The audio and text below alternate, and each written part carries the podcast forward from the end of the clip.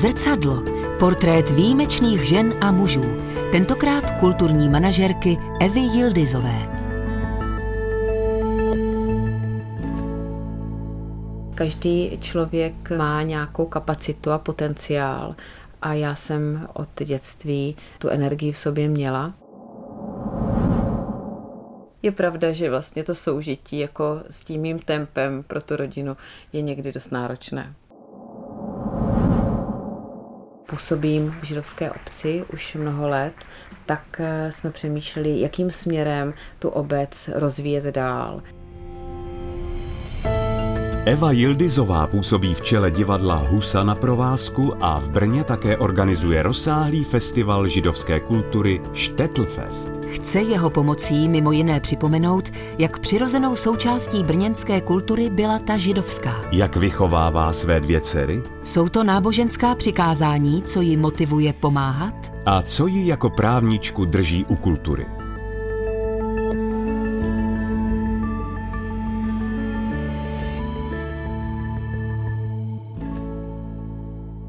Já pocházím z rodiny židovsko-evangelické. Maminka má židovský kořeny, její oba dva rodiče jsou židé. Bylo to vlastně velké štěstí, že se jim podařilo oběma přežít válku. Tam byly velké tragédie, z toho důvodu ta rodina potom nepraktikovala, také z důvodu komunismu. Bylo to složité 50. léta, takže z toho důvodu nechtěli těm dětem to židovství předávat. Nebyli ani eh, sami nějakým způsobem praktikující, byli vlastně moderní, kteří se chtěli začlenit do společnosti. Takže moje maminka si z rodiny žádné tradice ne, nepřinesla. Já jsem naštěstí ale díky svým rodičům kolem 17 let byla poslána na pobyt 14 eh, v Paříži. To byl sraz židovské mládeže, kde se sjeli vlastně mladí lidé z celého světa a měli jsme tam přednášky, měli jsme tam společný šabat a tam jsem poprvé se k tomu židovství nějakým způsobem přiblížila. Takže oni mě tam poslali spíše kvůli tomu, abych se naučila trošku francouzsky a já jsem se trošku víc otevřela svým kořenům. Když jsem byla potom v Praze na ministerstvu, tak jsem začala chodit tam na nějaké přednášky, já jsem tam do synagogy. Potom v Istanbulu jsem taky tam kontaktovala židovskou komunitu a párkrát jsem tam taky byla na různých oslavách, ale spíše jsem byla pozorovatel toho všeho. Když se mě narodili děti, tak jsem měla nějaký vnitřní pocit, že bych ale ráda jim dala ještě něco víc než tu křesťanskou kulturu. A tak jsem se přihlásila tady do židovské obce. A i maminka, i babička tam byli registrováni, takže nebylo to tak, že by vlastně se k tomu původu nehlásili, ale tu tradici nepřijali a nepraktikovali.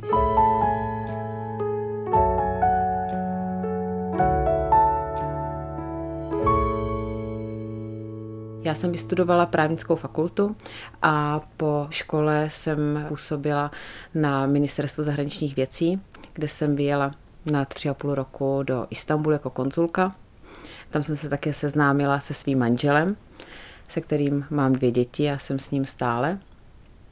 A potom jsme začali budovat společně firmu. Já jsem pracovala stále v advokacii, ale potom, co se nám narodili dvě děti, tak ke mně přišla nabídka pracovat v divadle Husa na provázku, jelikož jsem v mládí byla v dětském studiu a znala jsem Vladimíra Morávka a on se pohlížel po někom, s kým by realizoval ty svoje sny. Já jsem v mládí ke kultuře inklinovala, měla jsem takové ty sny hrát divadlo, chodila jsem dokonce na dubbing a byla jsem v tom dětském studiu Vladimíra Morávka, nebo nedětské studio, ono se to potom jmenovalo.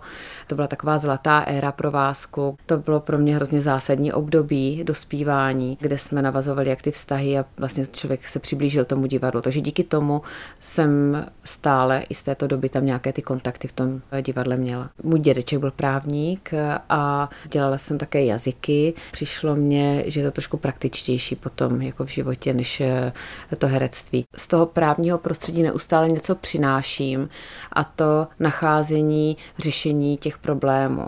Já stejně pořád dělám smlouvy, protože řeším autorské nebo smlouvy o spolupráci eh, s jinými institucemi, eh, dále pracovní právo, licenční, takže eh, s tím právem neustále přicházím do kontaktu. Takže bych řekla, že to vzdělání je pro mě velkou výhodou v té práci a ta kultura je občerstvením. Očekávanou událostí konce léta je bez pochyby brněnský Štetlfest. Druhý ročník tohoto multižánrového festivalu židovské kultury bude místo loňských tří dnů trvat dny čtyři. Prodloužený víkend od 31. srpna do 3. září nabídne v moravské metropoli pestrou škálu setkání, ať už kulturních, diskusních nebo i těch neformálních. Krásné odpoledne já jsem moc ráda, že jsme se tady v takovémto hojném počtu sešli dnes na zahájení festivalu židovské kultury Štetlfest. Působím v židovské obci už mnoho let tak eh, jsme přemýšleli, jakým směrem tu obec rozvíjet dál. Jestli nabízet eh, členům divadelní představení, nebo je vozit na výlety, nebo jim platit nějaké obědy. Přišlo nám nejlepší propojovat nejenom komunitu židovskou, ale i veřejnost. Dále jsme cítili, že ta židovská kultura v tom veřejném prostoru chybí. Židé byli součástí Brna do druhé světové války, měli tady svoje kulturní domy, měli tady sportoviště, budovali továrny, průmysl, investovali do veřejného prostoru. Po válce se vrátila jenom hrstka a díky rabinovi Richardovi Federovi se ta obec začala opět rozvíjet, ale díky tomu prožitku holokaustu se stala opravdu uzavřenou obcí. Myslím si, že ta doba dospěla do momentu, kdy ta obec má šanci se otevřít, aby byla vlastně atraktivní pro mladé lidi, pro jejich přátele, aby ta židovská kultura se opět vrátila do těch ulic města Brna.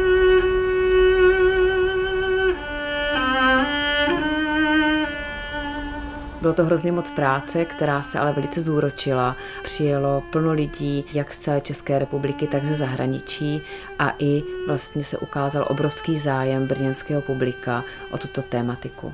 Co je pro nás také důležité, že se snažíme kontaktovat rodiny, které tedy kořeny měly, měli tady domy, měli tady byty a otvírat jejich příběhy a zvát je znovu do města Brna a nacházet vztah těm místům, které ta rodina musela opustit.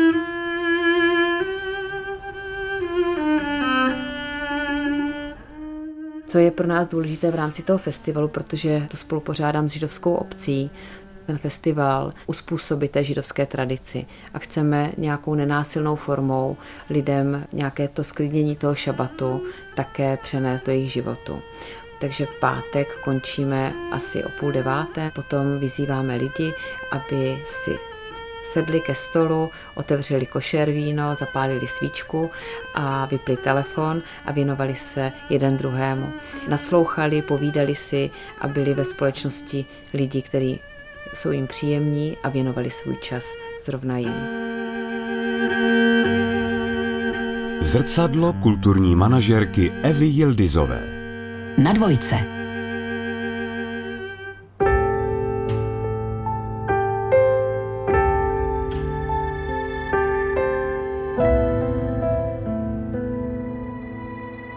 Manželem jsme spolu spolupracovali na konzulátě. Já jsem byla konzulka, dělala jsem víza, konzulární věci a on tam byl jako místní síla, takže vlastně pracoval jako můj podřízený. Na druhou stranu jsem na něm byla velice závislá, protože jsem z začátku neuměla vůbec turecky, takže já jsem byla opravdu hodně závislá na jeho doporučeních a na jeho pomoci v té činnosti, abych neudělala nějakou chybu. Takže díky tomu jsme se hodně zblížili. Potom jsme tam společně zažili velké zemětřesení, co bylo před těmi 20 lety v Izniku a pomáhali jsme v rámci humanitární pomoci. To bylo velice jako náročné období, ale zase pro mě smysluplné, protože ta činnost eh, vlastně se velice odrážela hnedka eh, v té efektivní pomoci. V té době dokonce náš současný pan prezident Petr Pavel tam eh, přemysťoval šestou polní nemocnici z Kosova do Turecka a tam jsem vlastně mu dělala asistenci s veškerou pomocí, takže jsme tam úzce spolupracovali. Byla to velice zajímavá zkušenost, ale která nás taky s mým současným manželem velice zblížila. Když jsem si dovezla toho manžela, tak tenkrát eh, moje babička, která byla evangelička, prohlásila, že jsem si určitě dobře vybrala před člověk, který je vychovaný ve víře, tu rodinu se mnou založí s respektem a neuteče od žádných problémů a je to tak. Musím říct, že náš vztah je založený na obrovské toleranci a respektu. Ani jeden z nás nemůže být extrémně nebo praktikující. Samozřejmě se trošku střetáváme v tom, jakým způsobem vést děti, a které věci do té rodiny přinášet. Je otázkou, zda jsme vlastně tady touto komplikací jim ten život zpestřili anebo zkomplikovali. To si myslím, že budou muset eh, odpovědět oni jednou sami sobě. Já si myslím, že se to tak trošku střídá, že eh, díky těm dvou kulturám, dvou náboženstvím se dokáží v mnoha věcech víc eh, orientovat, jsou tolerantnější, jsou otevřenější různým tématům. Ta starší dcera teďka jde do Německa studovat eh, politologii, religionistiku, takže jí zajímá Blízký východ a vůbec problémy, tedy, které pramení jak z náboženství, tak z územního rozložení. Takže eh, určitě je to ovlivnilo a na druhou stranu je pro ně složité si hledat tu identitu.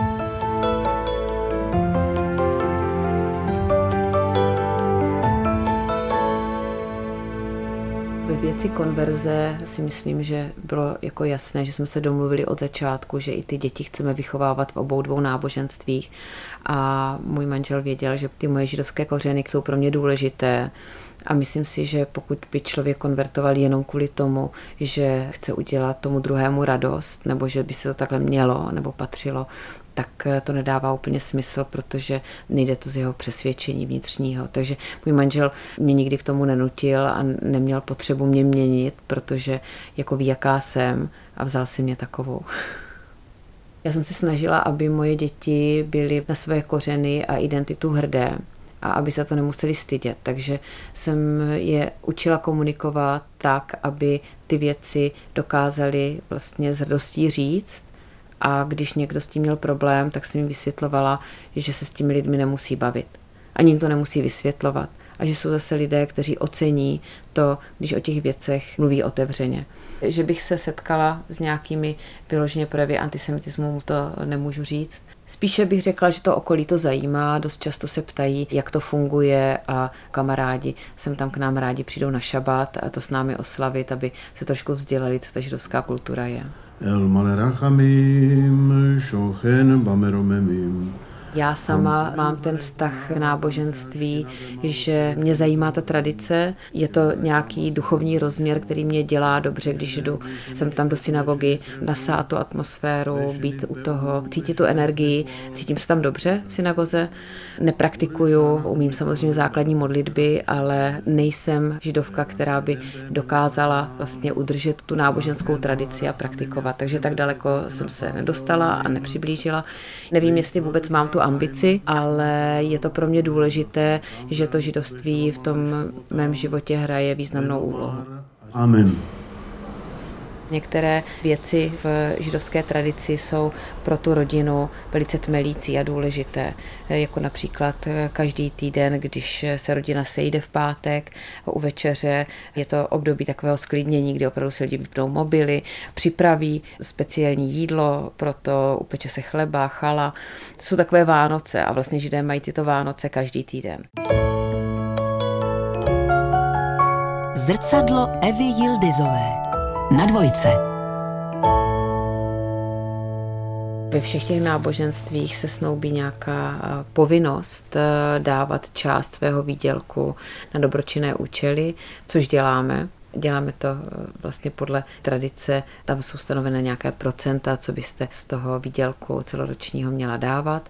Eh, můj manžel to dává samozřejmě nasměrováno na ten islámský svět, takže udělal studnu v Africe nebo koupil párkrát kozu nebo ovci vlastně lidem nebo jim eh, přispět na školu. Měli jsme také adopci na dálku dlouhodobě a pomáhali jedné holčičce v Nepálu se studiem, takže nějakým způsobem neustále se snažíme pomáhat lidem, kteří to potřebují, ať jsou daleko, anebo i lidem v našem okolí se snažíme pomáhat a učíme naše děti, aby k tomu nebyli slepí.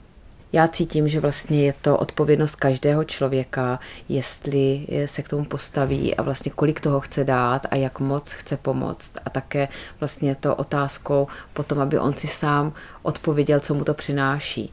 Myslím si, že ta pomoc jako taková je přínosná, že uvidíte, že ty peníze můžou někomu spravit a zkvalitnit život, můžou pomoci s nemocí, můžou pomoci lidem se posunout někam v životě dál a otevřít jim nějaké další možnosti a je to možná tady toto pozorování a ta satisfakce pro vás eh, mnohem cenější, než když ty peníze člověk utratí za dovolenou. Ale je to opravdu věc každého člověka, abys to nastavil, co mu to štěstí v tom životě přináší. To náboženství vám dává jakoby povinnost, na druhou stranu je to cesta, která vás může nějakým způsobem naplnit.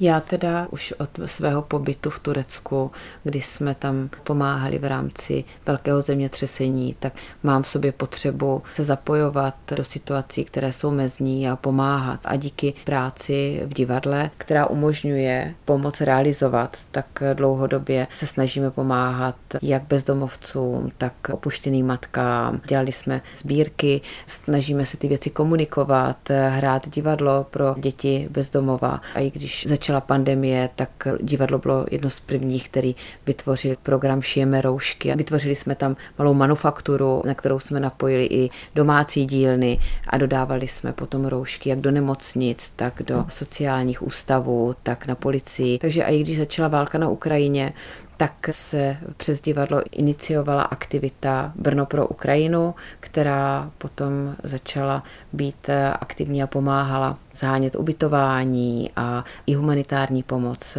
pro uprchlíky. Toto vlastně je cesta pro mě, jak se zapojit a jak vlastně nepřemýšlet o tragédiích, ale vlastně aktivně nějakým způsobem pomoci.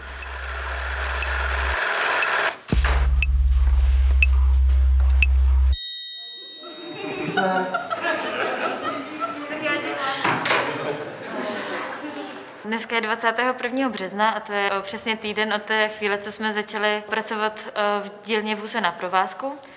Eh, vzniklo to celé tak, že se dalo dohromady pár lidí kolem různých iniciativ a spojili jsme se a našli jsme tady ten prostor. Po prvním dni tak jsme ušili asi 150 roušek a říkali jsme si, že to je super a další den už to bylo nějak přes, přes několik stovek a asi třetí den tak už to bylo přes tisícovku. A to hlavně kvůli tomu, že se ten organismus začal vlastně hrozně moc rozrůstat, takže druhý den se přidala dílna v podaných rukou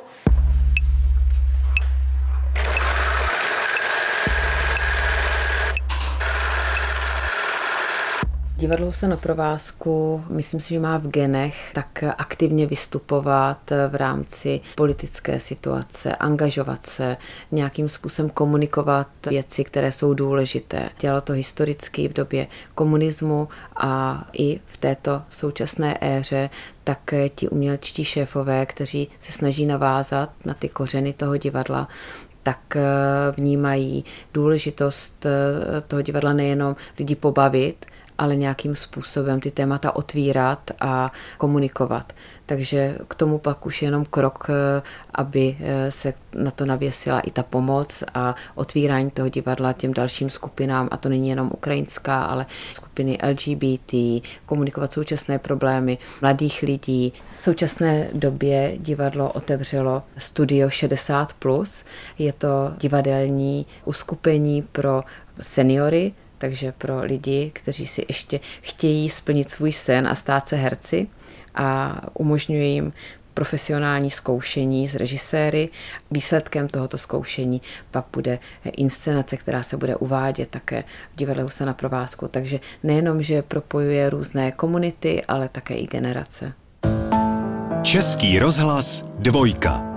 Zrcadlo kulturní manažerky Evy Jildizové. Já se snažím čím dál tím víc eh, přemýšlet eh, o tom, abych byla spokojená v tom konkrétním okamžiku, který žijí. Takže, jak se říká, být myšlenkami teď a tady a vyhodnocovat si, jestli mi ty věci, co dělám, dělají radost. A jak člověk stárne, tak si dopřávám ten luxus, abych eh, dělala věci, které mě dávají smysl a radost. A to mě přináší velké štěstí a uspokojení. Mám velké štěstí v životě, že dělám práci, která mě hrozně baví, a to jak v divadle, tak teď v Centru židovské kultury a působím na židovské obci Jenom eh, ty obě dvě práce, aby člověk je dělal s plným nasazením a dobře, tak berou hrozně moc času. Je hrozně složité ještě si potom tam uloupnout ten čas pro sebe a pro rodinu, pro dovolenou a pro nějaké jako moje vyžití. Takže eh, já bych řekla, že mám velký problém v tom, že ten život žiju hrozně rychle, abych to všechno stihla.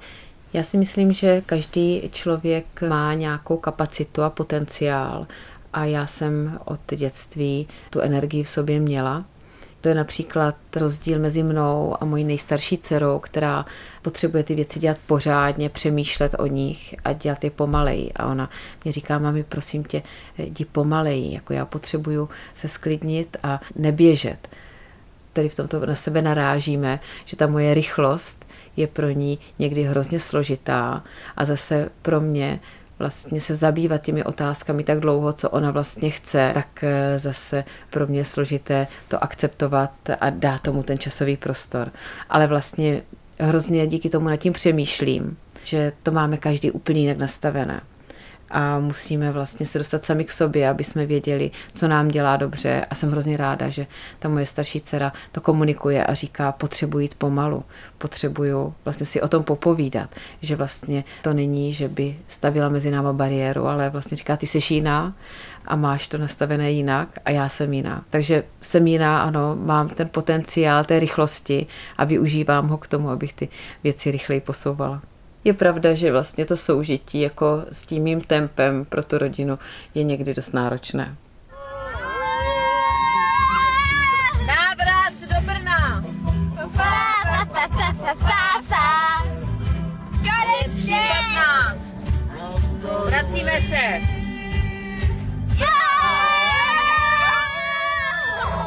Já bohužel odpočívám opět eh, trošku extrémně, často, když chci jet na dovolenou, tak cestujeme s rodinou, protože přes ten rok nemáme tolik času být eh, spolu, takže se snažíme v létě si najít měsíc čas, čtyři týdny, který strávíme na cestách, ale nejezdíme cestovní kanceláří, jezdíme pouze sami a ještě po nocích ty cesty připravuji a jezdíme do dalekých krajů, kde vlastně na nás sem tam čekají dost eh, náročné okamžiky. Naše cesta začíná. Už teď víme, že bude zajímavá. Už v autě nás chytá trochu ponorka. Táta prohlásí, že tento měsíc se nebudeme bavit ani o divadle, ani o štetlu. Od té doby jsme se vlastně dalších deset minut bavili jen o tomto tématu. Už v autě mamka vyhlásí, že mnohem radši létá letadlem, než jezdí vlakem, protože si nemusí dávat bodíka, neboť nikdy nepřeletí zastávku. To ale ještě netušila, co se dnes všechno stane. Posledních asi 8 let píšeme o těch našich cestách na Facebooku takový blog, jmenuje se to Expedice Yildiz. Tam popisujeme vlastně to taková i terapie, že se střídáme každý den a každý den vlastně člověk napíše to, co zažil, ale také jaké ty vztahy mezi námi v tu chvíli jsou a co vlastně prožíváme, jaké složitosti. Při příjezdu na letiště vypadá vše bezproblémově.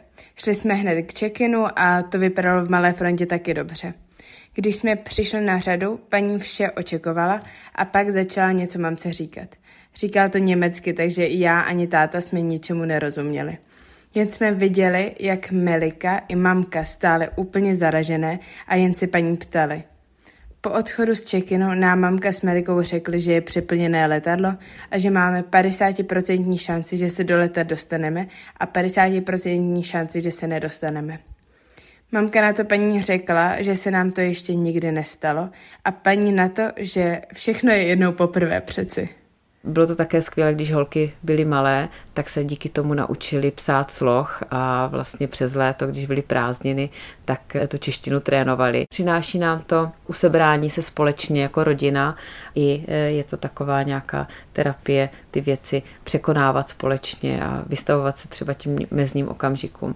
Paní na mě spustila rychlou španělštinou, řekla, nemáme vaše kufry, jsou někde na letiště ve Valenci, ale nevíme kde. S poděkováním odcházím a s mamkou a Melikou řešíme, co budeme dělat dál. Nemáme žádné oblečení. Zjišťujeme další odškodnění, které nám musí dát. Myslím, že na téhle dovolené nakonec dost vyděláme. Já teda jako největší mistr, jako jediná mám na sobě jen plátěný boty, ve kterých se mi určitě půjde úplně úžasně na Machu Picchu. Je pravda, že teďka, jak už ty moje děti jsou velké, můj manžel také už jako říká, že možná by bylo taky záhodno někdy zakotvit eh, u moře nebo třeba si dát den volno, takže budeme muset o tom přemýšlet do budoucna. Mně v životě pomáhá hrozně ta satisfakce a to, když někdo řekne, že to hrozně dobře dopadlo, že mi někdo poděkuje a váží si té práce, že si všimne toho, že to, co vlastně přináším, tak dává smysl i ostatním a jsou za to rádi, když vidím, že ty věci se budují a někdo to ocení. Další díly zrcadla najdete na webu Dvojky, v aplikaci Můj rozhlas nebo na dalších podcastových platformách.